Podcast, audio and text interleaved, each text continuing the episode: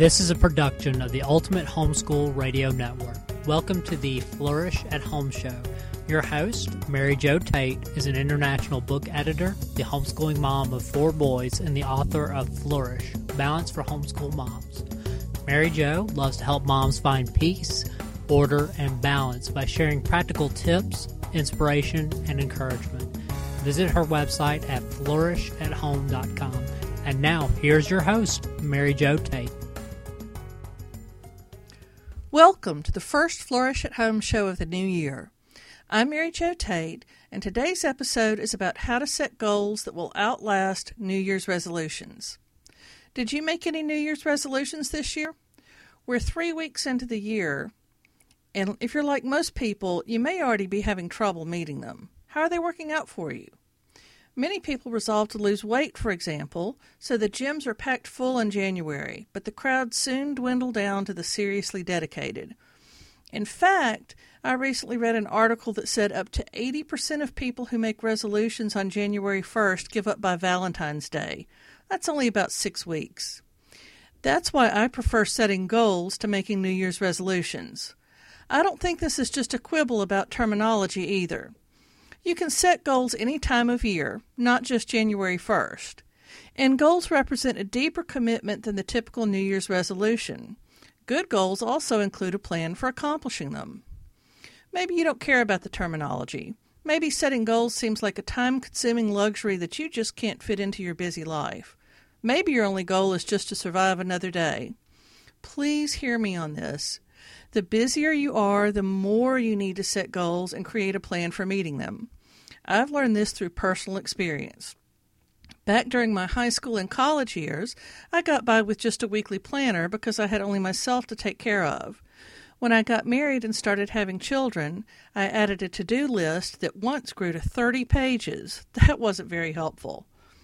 When my sons were nine years old, six years old, four years old, and six months old, my husband moved out of our home to marry another woman. Suddenly, life got a whole lot busier and crazier. On top of homeschooling, I was suddenly the sole financial support for my sons, so I had to kick my home business into high gear. For a while, I just flew by the seat of my pants. It was all I could do to survive. When I had an editing deadline, I'd spend much less time on homeschooling and housework. Then, when I didn't have an editing project, I'd try to make up for lost time with my family. I jokingly called this my planned neglect rotation cycle, but it was no joke. I kept telling my kids if I can just get past this one deadline, things will be different. I believed what I was saying. I wasn't lying to them, but I was fooling myself. After a couple of years of living like this, I realized I was going to have to be much more intentional if I wanted life to be more than just tackling one crisis after another. That's when I began developing the system of goal setting and planning that I use today. It has made an amazing difference in my family's life, and my t- coaching clients and the readers of my book, Flourish Balance for Homeschool Moms, tell me that it has been a powerful help in their lives as well. I'm telling you guys, this really works.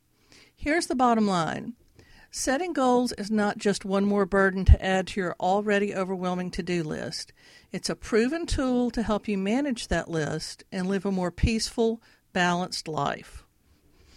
Now, when you're setting short term goals or long term goals, I have found it extremely helpful to think in terms of three major categories personal, family, and business. When you homeschool or you have a home business, there's some overlap among these categories, but everything you do will fit into at least one of them. If you don't have a home business, you may even want to think of homeschooling as your business.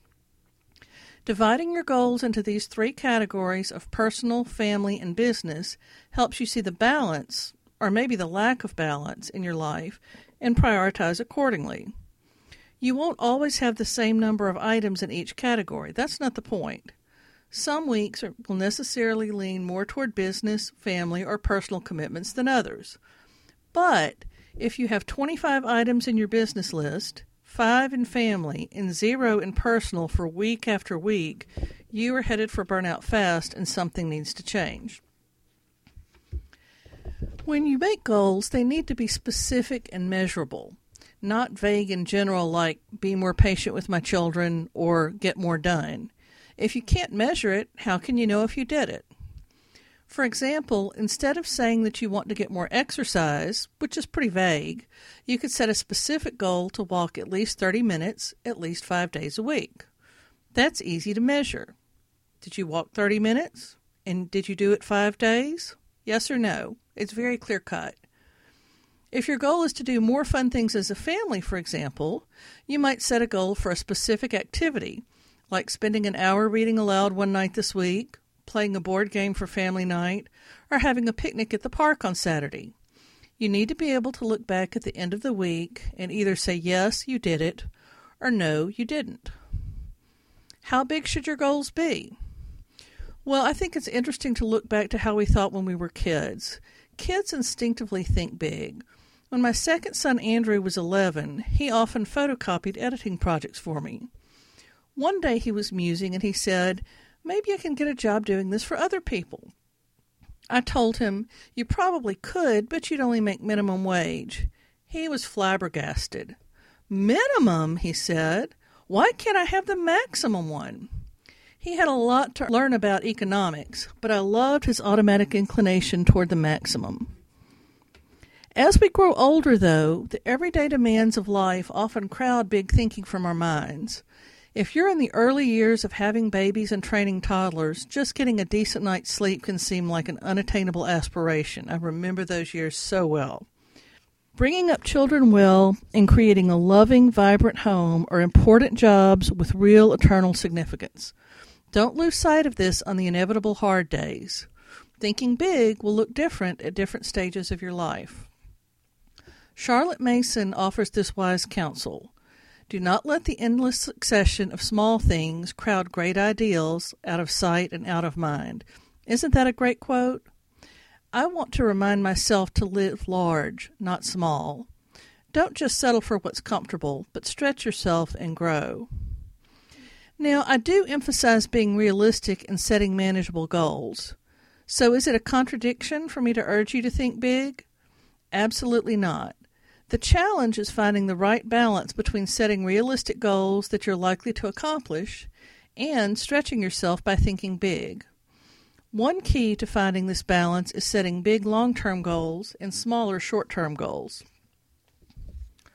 Whatever goals you set, you need to write them down. Unwritten goals just aren't worth very much. You can fool yourself so much more easily. I have three million things to do this week, but I can do them all. But when you see those 3 million items on a written list, the gap between what you need to do and the time available can be really scary.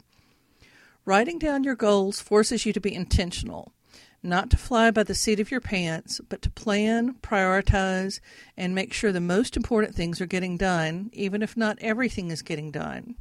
Nobody can do it all. We all have to make tough choices when it comes to setting priorities. Writing things down will help you do that wisely. For example, I used to have a personal goal to walk 30 minutes a day. One night I got a late start, my legs were hurting, and I was ready to quit after only 20 minutes. Then I thought of that piece of paper with my goals, and I realized if I stop now, I can't check that off my list, and I'm just going to be shortchanging myself. Because I had written down my goal, I kept walking for 10 more minutes. My legs didn't hurt any worse, and I had the satisfaction of knowing I had met the goal that I'd set for myself. Written goals add a layer of accountability that will help you stick to your plan. Now, even as much as I know about the value of goals, sometimes I've fallen into the trap of skipping my usual weekly goal setting because I thought I was too busy. What a mistake. I've learned over and over again that the time I thought I was saving by not planning wasn't really saved at all. It was more than offset by the resulting frustration and inefficiency. The more overwhelmed you are with the challenges of life, the more you will benefit by writing down your goals. Another great way to hold yourself accountable for meeting your goals is to share them with an accountability partner, coach, friend, or mastermind team. This provides a great incentive to stay on track. Last year, I was struggling to be consistent in taking a lot of nutritional supplements that are very important for some health issues that I've been dealing with. It has never been easy for me to swallow pills, and it was becoming much too easy for me to neglect them when I didn't feel well. Finally, I asked my mastermind team to hold me accountable until I firmly established the daily habit. We have a private Facebook group for our mastermind team, so every day I posted a comment there when I finished taking all the supplements for that day. I knew that if I didn't post, my teammates would ask me about it. There were many days when the only thing that made me swallow all those pills was knowing that I'd have to face their questions. Just like writing down your goals, sharing them really makes them come to life. Of course, be sure to share them only with people who will be encouraging and supportive as you strive to meet your goals. After struggling through my first few years as a single mom, I developed seven planning tools that help me balance, not burn out. These are the seven tools that I use. One, big dream. Two, yearly goals. Three, monthly calendar. Four, weekly plan. Five, daily tasks. Six, running to do list. And seven, stop doing list. Now, you may be thinking that seven planning tools seems like a lot, but no matter how many or how few lists you use, you still have to make decisions in each of these categories. We'll look at each of these tools in detail in the Flourish at Home show in February. Or you can go ahead and learn how to use them in my book, Flourish Balance for Homeschool Moms, which is available at flourishathome.com. I want to close today with some questions that you can reflect on to help you take action on what you've learned. Number one, have you already established the habit of setting goals? Why or why not? If not, spend some time thinking about how setting goals would help you and make a commitment to do it. Number two, do you think big? Why or why not? How can you stretch yourself and get out of your comfort zone? Number three, how will you keep yourself accountable for reaching your goals? Is there a trusted friend with whom you can share them? Setting specific, written, big, shared goals has made a huge difference in my life, and I hope that it will do the same for you.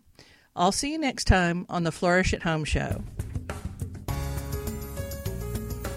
Thanks for tuning in to the Flourish at Home show. For more encouragement, visit Mary Jo at flourishathome.com. The Flourish at Home show is a production of the Ultimate Homeschool Radio Network.